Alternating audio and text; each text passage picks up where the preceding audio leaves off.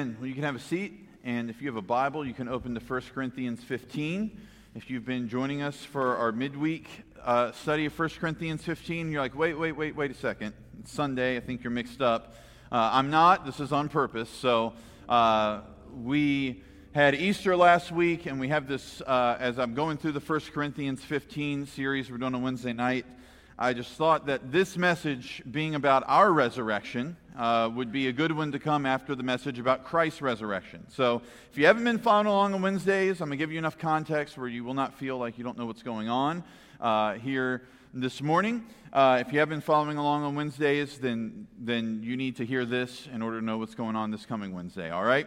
Uh, so if you haven't been following along on Wednesdays and you'd like to start, well, you hear this morning and then you can, uh, you can catch back up uh, with us this, this Wednesday night. But uh, 1 Corinthians 15, we're going to start in verse 35 here in a moment. Wherever you find biblical faith, you will find skeptics, okay? Wherever you find God at work and people believing God, then you will find people there who are critical of those who believe God and who doubt God. You see this in the scriptures with the scribes and the Pharisees, constantly trying to undermine the work of Christ. Critical skeptics that want to keep other people from believing Christ and following Christ. You see it in history with movements like the First Great Awakening as the preaching of George Whitefield and Jonathan Edwards tore through the American colonies, many clergymen turned their nose up at the movement. They said it was nothing more than emotionalism. There was no real fruit coming from the revival, and they were critical skeptics. And we see it today. Uh, we all know people who are skeptical of the idea that God is truly at work where even if you were to just say uh, a, one line in a conversation, let's say you were talking to an unbelieving friend or family member about money, and you were to say, Well, I know God's going to provide, and they, they, might scoff at you. Just the idea of you even bringing his name up or bringing up his provision. Friends and family and neighbors, and, and hey, maybe even people we go to church with sometimes. There were plenty of skeptics in the Corinthian church when it came to the resurrection of the body. Paul had already taught to them about this. He, he had already taught them good doctrine about Jesus' resurrection and about their own resurrection, but they had started to listen to skeptics, and it was causing confusion in the church. Some of those skeptics might have been influenced by a philosophical cult that was very influential in first century Greek culture called Gnosticism. And in the worldview of Gnosticism, everything that is physical is evil, including your own body. Everything that is spiritual is good. So that was the worldview at the heart of that false teaching. So, of course, any Gnostic would be turned off by the idea that God is going to resurrect your physical body and that you would live in a physical resurrected body for the rest of eternity. Nothing could sound worse to a Gnostic. And so when they heard that teaching, they would have scoffed at that and they would have been skeptical of it and they would have sought to undermine it. So there's a good chance that the confusion that existed in the Corinthian church was a result of that. However, it also could have been because of popular teachings from some of the most famous rabbis of the first century uh, who were teaching that when we resurrect, our bodies will be exactly the same. They will not change at all. So when Paul starts to te- teach about a resurrection which includes our bodies transforming, then they would have doubted that teaching. Those are the practical reasons for the skepticism, but before we start the, the message and we read the passage here, we should know that at the heart of all skepticism is sin. At the heart of all efforts to doubt God and undermine God is sin. Romans 1:18 For the wrath of God is revealed against uh, from heaven against all ungodliness and unrighteousness of men who by their unrighteousness suppress the truth. Skepticism is an attempt to suppress the truth in the heart that we might be able to go on with our sin. God is sovereign and I am sinful, but if I can suppress the truth of his sovereignty, then I can make my intellect sovereign And then ultimately, if my intellect tells me I'm a good person, well, then I don't need to change, right? So, uh, what lies at the heart of all skepticism is a desire to write God out of the equation. But Paul is combating the questions of the skeptics in this passage this morning. I'm going to read for us starting in 1 Corinthians 15, uh, verse 35. But someone will ask, How are the dead raised? With what kind of body do they come? You foolish person, what you sow does not come to life unless it dies. And what you sow is not the body that is to be, but a bare kernel, perhaps of wheat or of some other grain. But God gives it a body as He has chosen, and to each kind of seed its own body. For not all flesh is the same, but there is one kind for humans, another for animals, another for birds, and another for fish. There are heavenly bodies and earthly bodies, but the glory of the heavenly is of one kind, and the glory of the earthly is of another. There is one glory of the sun, and another glory of the moon, and another glory of the stars, for star differs from star in glory. So is it with the resurrection of the dead. What is sown is perishable, what is raised is imperishable. It is sown in dishonor, it is raised in glory. It is sown in weakness, it is raised in power. It is sown a natural body, it is raised a spiritual body. If there is a natural body, there is also a spiritual body. Thus it is written the first man, Adam, became a living being, the last Adam became a life giving spirit. But it is not the spiritual that is first, but the natural, and then the spiritual. The first man was from the earth, a man of dust. The second man is from heaven.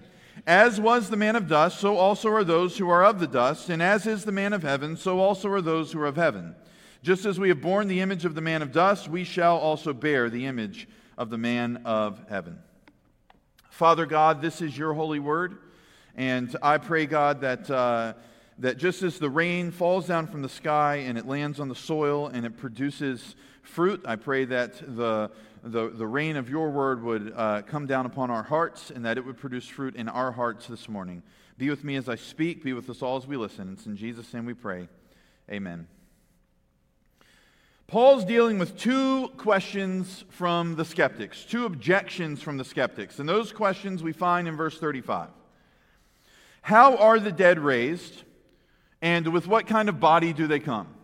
How are the dead raised, and with what kind of body do they come? And Paul doesn't necessarily deal with them in sequence. He just kind of addresses both objections in verses 36 through 49 as we go. And as he does it, he speaks to the plausibility of resurrection, to the potency of resurrection, and to the pattern of resurrection. So we're going to touch on all three this morning, and we start with this the plausibility of resurrection. Paul's going to make two illustrations from nature in order to, uh, in, in, order to position his argument. And, and here's our first point for the morning uh, as we look at these illustrations. Number one, the created world shows us the plausibility of resurrection. The created world shows us the plausibility of resurrection. And when I say resurrection, I'm talking about our resurrection. We can have no resurrection without the resurrection of Christ, but we're talking about our resurrection. The two illustrations from nature have to do with gardening and have to do with variety. And everybody, when it comes to the gardening illustration, kind of would have understood what Paul is talking about as he writes, because unlike us, they lived in a very agrarian society. And uh, as Paul makes an agricultural uh, illustration here, th- they would have identified with that. They would have understood it. They, they generally understood how agriculture worked, how planting and, and, and reaping and sowing and farming and all of that came together. They all saw animals, and they all saw heavenly bodies in the sky. They could relate to what Paul was saying on that end as well. And Paul is doing what Jesus was known for doing. He's taking everyday objects and ideas and he's using them to teach eternal lessons. So, the gardening illustration in verses 36 through 38. There's three ways that the process of planting seeds in a garden or a field relates to our resurrection. First of all, it relates to it in terms of life and death and growth. We get an axiom in verse 36. An axiom is something that's so true, nobody would ever even question it. Nobody would ever even seek to argue with it, even a skeptic. So he says in verse 36 What you sow does not come to life unless it dies. And that is true. You can't argue with that. When you plant a seed in the ground, the seed must decompose. If there's going to be life in the form of a plant, then the seed must decompose. You hear the same idea from Jesus in John 12 when he says, Truly, truly, I say to you, unless a grain of wheat falls into the earth and dies, it remains alone. But if it dies, it bears much fruit. And he says this in relation to his body. He was crucified on Good Friday. The seed of his earthly body was placed in the tomb. And just like when you grow crops, there has to be the end of what was before there can be the new beginning. It was the end of Jesus' pre cross body, but Easter marked the beginning of his resurrection body, and he still wears that body as he sits at the right hand of the Father this morning. It's no different for those of us who follow him. When you die, the seed of your old body will be placed in the ground. And when he returns, your resurrection body will be raised. We lost Katie's grandmother last year. We loved very much, and she loved Jesus, man. Mammy loved the Lord. And when Pastor Brad Russell, her pastor, uh, put her body in the ground, he said, This is her final resting place. But he didn't stop there. He said, Until Jesus returns and her body is resurrected. It's her final resting place until the return of Christ. It's her final resting place until the resurrection, and then her body will be raised. It is not her final resting place, just her final resting place until resurrection. There's a parallel also between resurrection and gardening in the way in which our bodies change forms. In verse 37, Paul makes it clear that the body that goes in the ground will not be the same when it is resurrected. Much like the plant that comes from the seed that you place in the ground, uh, it comes out a very different form from the seed. Your body is going to go into the ground, and then when Jesus uh, resurrects it, your body will look different. It will have a different form. It's kind of like a mustard seed. It's tiny. You put it in the ground, but the form that comes from it, the tree that comes from it, is very big. It is transformed. When we read about Jesus' resurrected body, it seems to be different from our bodies. And one of the greatest pieces of evidence is how his disciples and his followers often did not recognize him after the resurrection until he revealed himself to them, which shows us there was a marked change in the body of Christ. And yet, that being said, it's not like there is no connection between Jesus' body before the crucifixion and the body that walked out of the tomb on Easter morning, which is why Paul deals with continuity in verse 38. It says, But God gives it a body as he has chosen, and to each kind of seed its own body. Though Jesus' body had changed forms, once he revealed himself to his followers, they knew who he was. They weren't like, Really? You know, they, they went, Oh, it's you, Lord. They, they knew who he was. So his appearance was veiled, but it was not completely hidden beyond all recognition. And so, in the same way, our bodies will die, our bodies will change form, but they will still be our bodies. So, when you put all this together, Paul's using this agricultural language to teach that resurrection comes after death. And when it comes, our bodies will change, and yet they will have a connection to the way that they were before. He uses a second illustration in verses 39 through 41 to teach about differentiation between our bodies now and our resurrected bodies. In verse 39, Paul says that all flesh is not the same. And clearly that's the case. There are humans, and there are animals, and there are birds, and, and there are fish, and they're all very different. Even within humans, and, and listen, Dr. Tim Gardner, you're going to have to talk to me afterwards to make sure I got this right, okay? But even within humans, okay, from what I understand, there are five different types of healthy skins. There's healthy dry skin, and healthy oily skin, and healthy normal skin, and skin that's a combination of dry and oily, and skin that is healthy but sensitive.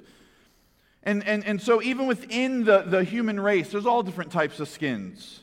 Then you compare our skin with the scales of fish and with the fur of animals and the feathers of birds, and you can see the variety in God's creation, which shows just how powerful He is.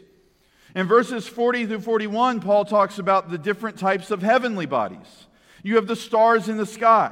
You have the sun, which is a giant star as well. You have the moons, which reflect the glories of the stars. You have the planets.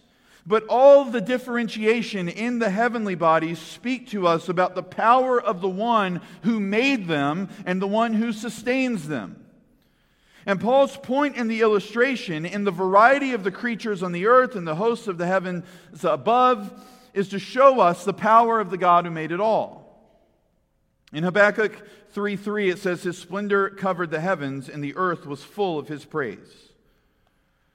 And likewise, when our current bodies are raised in resurrected form, the differentiation in the two bodies will bring glory to God.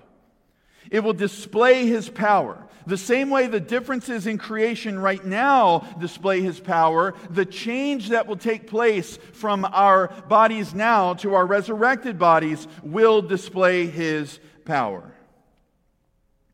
So, as the skeptics argue and say resurrection is nonsensical, Paul points them to nature.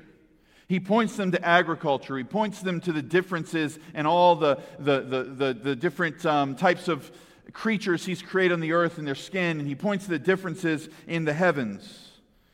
And he says, no, no, no. It's plausible. We see the plausibility of resurrection in the created order.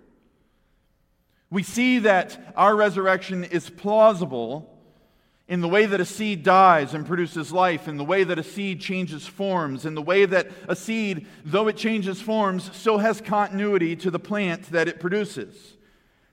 We see this differentiation in creation. We know it's not a big jump in logic to say that God will raise our current bodies to have a different form in the age to come in order to glorify Himself.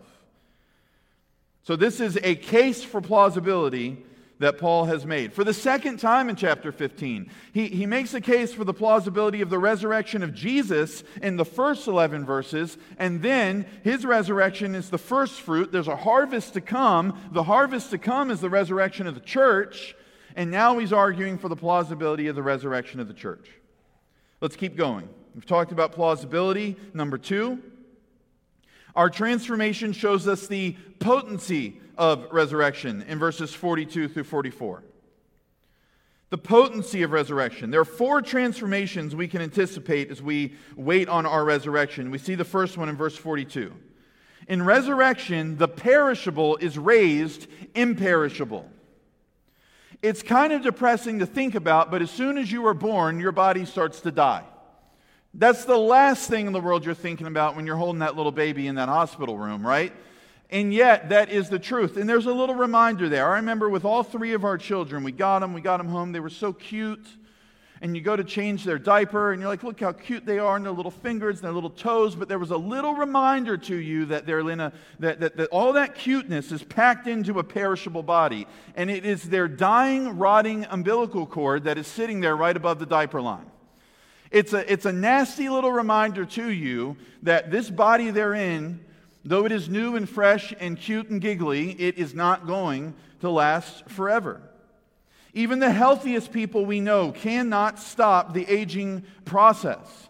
I'd love to know what Betty White did to live that long. You know what I mean? But even Betty White couldn't stop the aging process. No matter how well we steward our bodies, at some point these bodies will break down. And this is a result of what happened in the garden when Adam and Eve sinned against God. Because what sin did is it brought death with it. Ecclesiastes 3, verse 20 says, All go to one place, all are from the dust, and to dust all return. Your body is a perishable body. But when Jesus returns, these perishable bodies will be raised imperishable. Which is why Paul says in uh, chapter 15, verse 50, Flesh and blood cannot inherit the kingdom of God, nor does the perishable inherit the imperishable. Behold, I tell you a mystery. We shall not all sleep, but we shall all be changed. There must be a change from the perishable to the imperishable. That which is perishable cannot go on for eternity. So God must give us the imperishable. And praise the Lord, He has. In 1 Peter 3, or 1 Peter 1, verse 3, Peter says, Blessed be the God and Father of our Lord Jesus Christ, According to his great mercy, he has caused us to be born again to a living hope through the resurrection of Jesus Christ from the dead to an inheritance that is imperishable, undefiled and unfading, kept in heaven for you. And our resurrection bodies are a part of that imperishable inheritance. They will not deteriorate, they will not decay, they will not get sick, they will not die. And that is because Christ has swallowed up death for us by rising from the dead after he suffered for our sin. In resurrection, what is sown in dishonor will be raised in glory. You see this in verse 43. God created you for honor. God has wired you to honor Him. If you don't honor God, you'll honor something.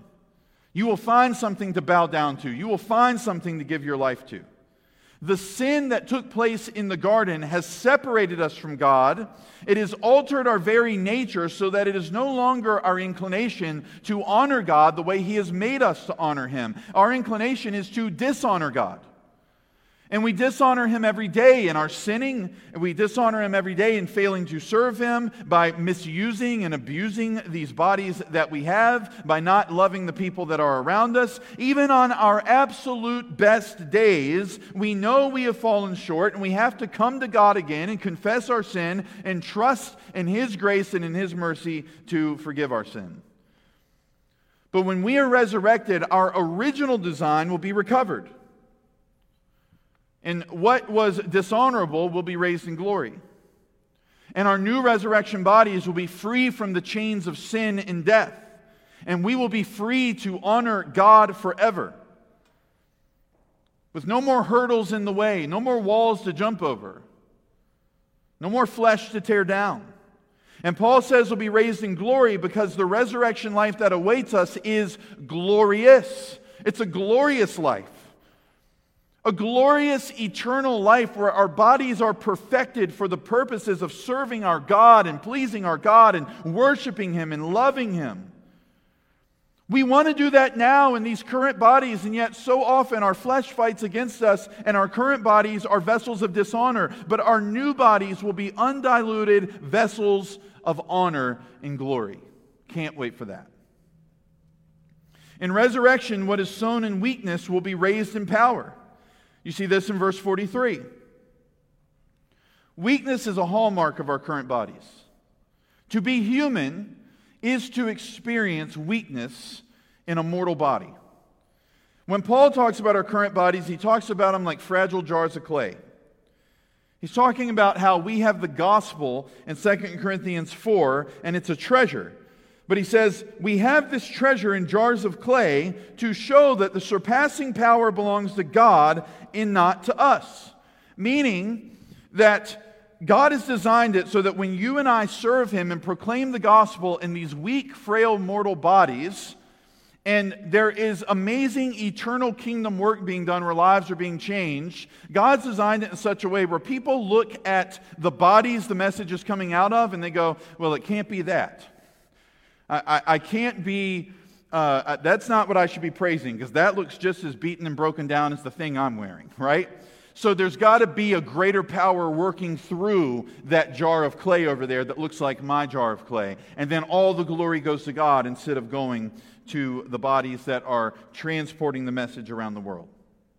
But when our new bodies are raised, they will be raised in power. They will not be weak jars of clay. Martin Luther said this about the bodies we will have in glory. As weak as it is now, without all power and ability when it lies in the grave, just so strong will it eventually become when the time arrives, so that not a thing will be impossible for it if it has a mind for it. And it will be so light and agile that in an instant it can float here below on earth or above in heaven. That is beautiful and poetic. Listen, I don't know if our new bodies are going to be able to float back and forth across the plane of heaven and earth, okay? I, I, I, don't know, and I'm not sure Martin Luther knew, but what I do know is that the weakness that so often plagues us in the here and now will be gone. And I think that that's the bottom line of what Luther was getting at.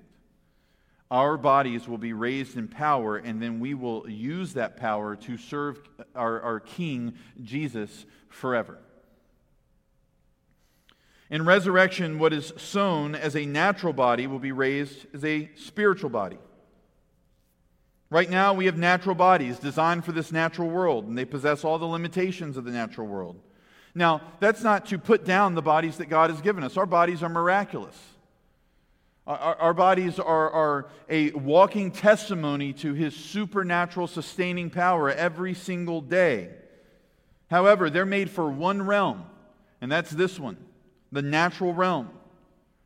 But when Christ resurrects us, we will have spiritual bodies made for a spiritual realm. Listen to Jesus in Luke 20. The sons of this age marry and are given in marriage. But those who are considered worthy to attain that age and to the resurrection from the dead neither marry nor are given in marriage, for they cannot die anymore, because they are equal to angels and are sons of God, being sons of the resurrection. The Greek word for that phrase, equal to angels, in Luke 20, is better translated like angels. We're not going to be angels. So when you hear people say, you know, their, their Aunt May dies and Aunt May's got her wings and she's an angel in heaven now. She's not an angel in heaven. It's even better than that. Okay? She's not an angel. She'll be like angels. Angels are made for the spiritual realm, and they're made to serve in that realm. So, after the resurrection, what Jesus is saying is that our bodies will be suited to serve Him in the spiritual realm forever, much like the angels are suited to serve Him. And after the resurrection, those bodies will be equipped for glorious, heavenly, worshipful, supernatural work in the presence of Christ, just as angels are equipped for that work in the presence of Christ. It was hard for the Corinthians who were believing the skeptics to understand why anybody would want to be resurrected. Especially if they had bought into that worldview that saw everything physical as evil, including resurrected bodies. But that's because they didn't understand how God was going to show off and will show off his power in our resurrection. Our resurrection will put on display the potency of Christ. And when we talk about the potency of Christ, we say that he is not just potent, he is omnipotent, right? He's omnipotent, he is all powerful. And his all powerful strength will be on display when he takes us from the perishable to the imperishable, and dishonor to glory, and weakness to power, and natural to spiritual. The resurrection of the church will bring about an incredible transformation that could only be produced by an all powerful Messiah King. Now let's look at the final section for the morning, verses 45 through 49. Paul sets up a comparison between Adam and Jesus, and it enables us to make our final point, number three. We've talked about the plausibility of the resurrection and the potency of resurrection. Number three, the first and final Adam shows us the pattern of resurrection. In Genesis 1, we meet the first Adam, the one Paul's talking about in verse 45 when it says, The first man, Adam, became a living being. Genesis 1, verse 27 So God created man in his own image. In the image of God, he created him. Male and female, he created them. So God made Adam from the dust, and he is in the garden, and then it is not good for man to be alone. So he makes Eve from Adam's rib and gives him a partner, gives him a wife. And they live in natural bodies under the authority of God, and it was good. It was good. However, uh, it was not long until they sinned against God and they were ousted from the garden. By the way, them being ousted from the garden was God's mercy to them. Because if they stayed in the garden in their sin and they ate from the tree of life, then they would have lived in that state of sin forever. So God ousting them from the garden was gracious and it was merciful as much as it was disciplinary. But Paul tells us about another Adam in verse 45. This time it's not the first Adam, it's the final Adam, the last Adam, and this is Jesus. It says the last Adam became a life giving spirit. Paul's talking about Jesus. He's eternal. He didn't become a living being, But through his death and through his resurrection, the final Adam became a life giving spirit. So uh, I read this earlier uh, from Romans 5, starting in verse 17. But what Paul is saying there is if because of Adam's sin, death reigned in the world, how much more will righteousness reign through the, G- the grace of Jesus Christ? If Adam's sin led to condemnation for all people, then Jesus' act of redemption leads to life for all people who believe. For as by the one man's disobedience the many were made sinners, so by the one man's obedience the many will be made righteous. So, Paul's point here is that we inherited our sinful earthly bodies from Adam, but in Christ we inherit spiritual resurrection bodies. Spiritual is not the first, the natural is the first. The spiritual will come after the natural, just like the plant comes after the seed. And it reminds us of the pattern of the Bible it's suffering and then it's glory, it's slavery and then it's exodus. It's wilderness and then it's promised land. It's Saul and then it's David. It's exile, then it's restoration. It's cross, then it's resurrection. And the pattern of our resurrection is natural and then spiritual. Dishonor and then glory. First Adam before final Adam. And so Paul elaborates on this in verses 47 through 49. Adam, the first man, as I mentioned, was literally from the dust. Then the Lord God formed the man of the dust from the ground and breathed into his nostrils the breath of life, and the man became a living creature. Jesus, the final Adam, is from heaven. He lived on earth in a body like ours, but he is from heaven. In our first birth, we have inherited a natural body from Adam, a body of the dust, as men and women of the dust. And along with that body, we inherited his sin nature. We bore Adam's image by more than just being human, we bear his image by committing his sin. So, this is why Jesus says in John 3 that you need to be born again. Because the first body you've inherited is a broken down vessel of dishonor, right? That will one day come under God's judgment because along with that uh, body of the dust that you inherited from Adam, you also got a sin nature with it. So Jesus looks at us and says, That birth needs a rebirth.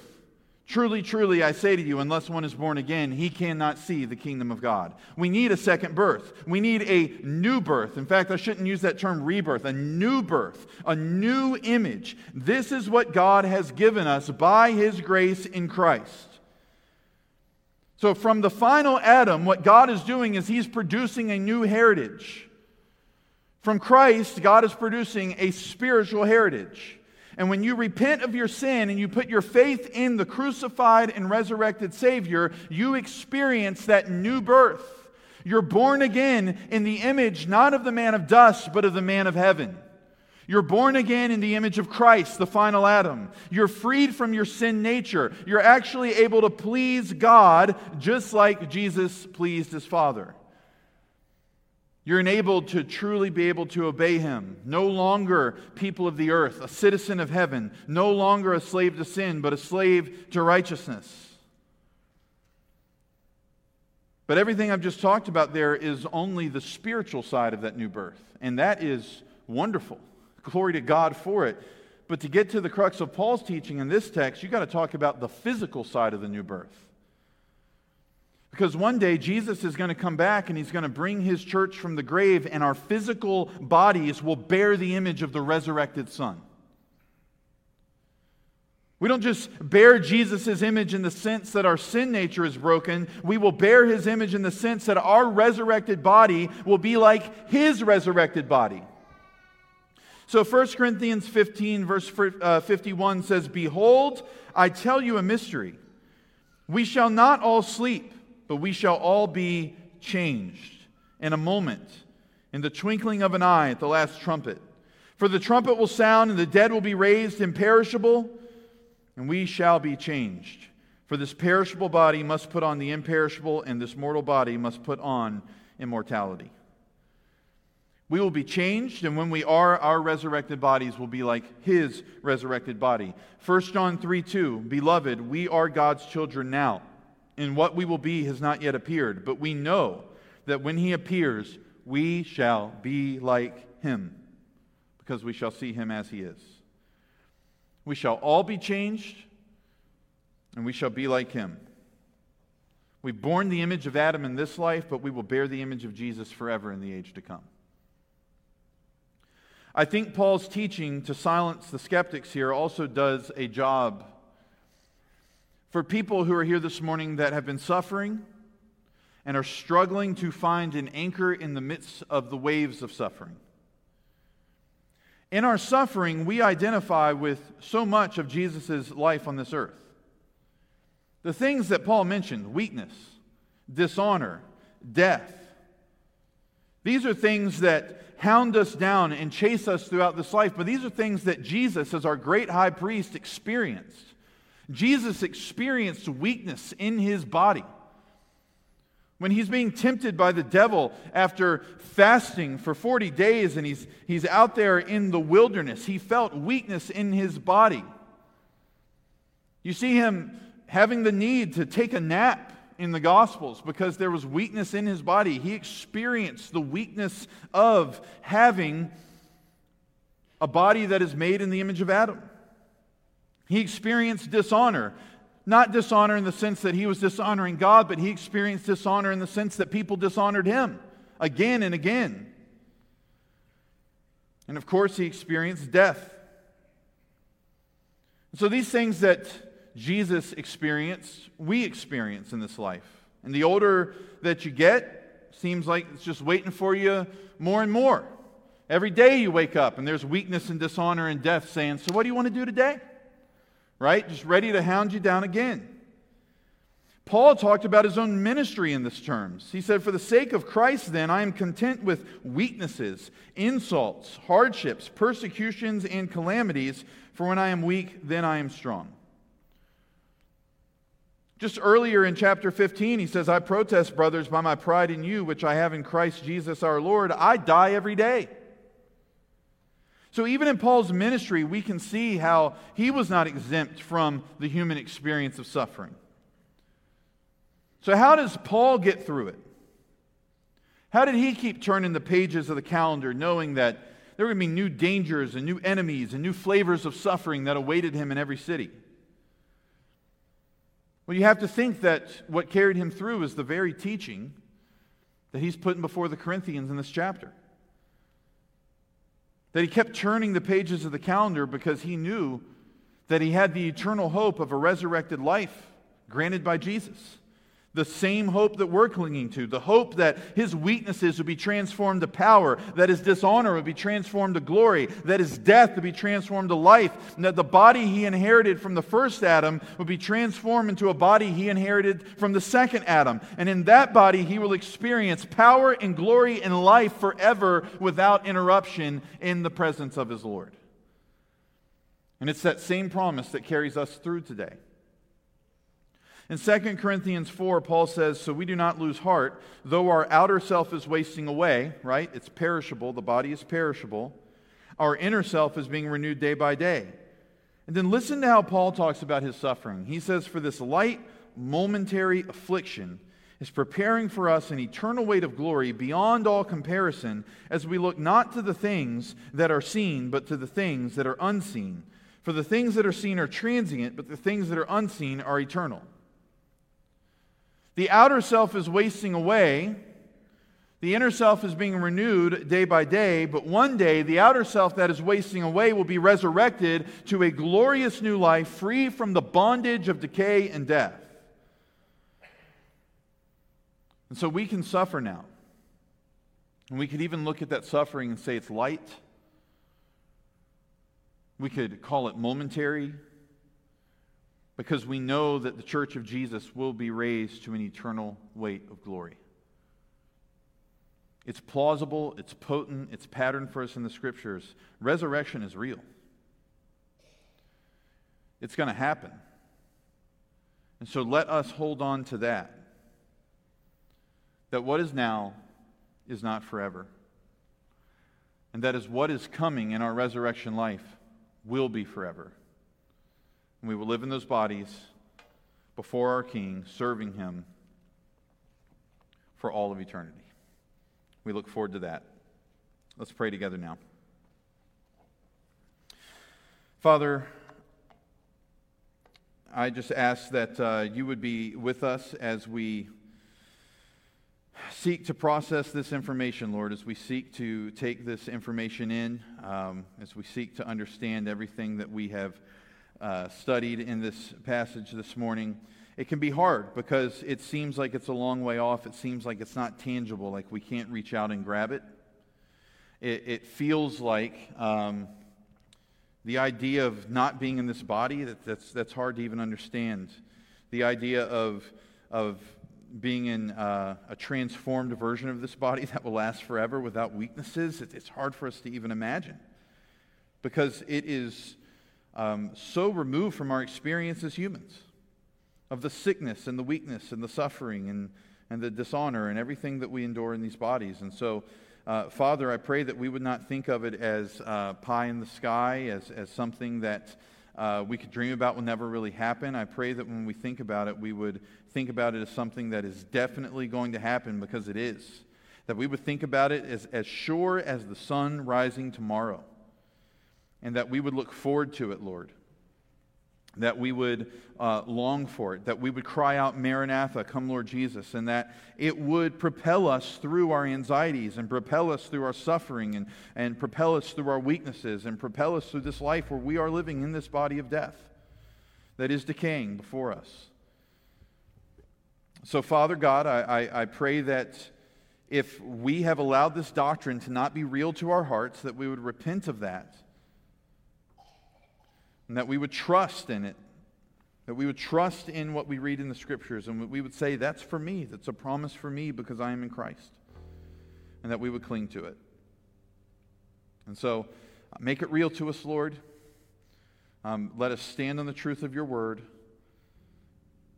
And uh, I pray, God, that it would be our motivation to continue to serve you in the here and now, knowing we'll be able to do it forever in a resurrected body. We pray this in Jesus' name. Amen. I was going to ask the band to come. They're already here, uh, which is great. Uh, listen, if you do not know the Lord Jesus, okay, everything that I've talked about is not for you, but it can be for you. Okay, these are promises for those who are in Christ, those who believe. So I want to challenge you this morning uh, to really consider eternity. Eternity is a long time, it is a much, much longer time than this, this vapor of a life that we are living. We're only going to be in this, this, these bodies compared to eternity for a very, very short little, little wisp of time. And so, really consider um, eternity and consider the glorious promises we've talked about this morning and understand they can be yours by agreeing with God that you are wrong in your sin and turning away from sin and turning to Him and putting your faith in his son Jesus. That his son Jesus died for your sin on the cross and defeated your sin by rising from the grave. Receive the gift of eternal life and the gift of forgiveness for sin that he offers by repenting and putting your trust in him today. And if you would like to talk uh, about that more, I would love to talk to you about that. I will be out at the Meet the Pastor table right after uh, the service, but you can also shoot us an email or a text at connect at because we would love to talk to you about having a relationship with Christ so you can have these promises that Scripture uh, offers to you. But let's respond to Him with praise right now. Let's stand and let's sing.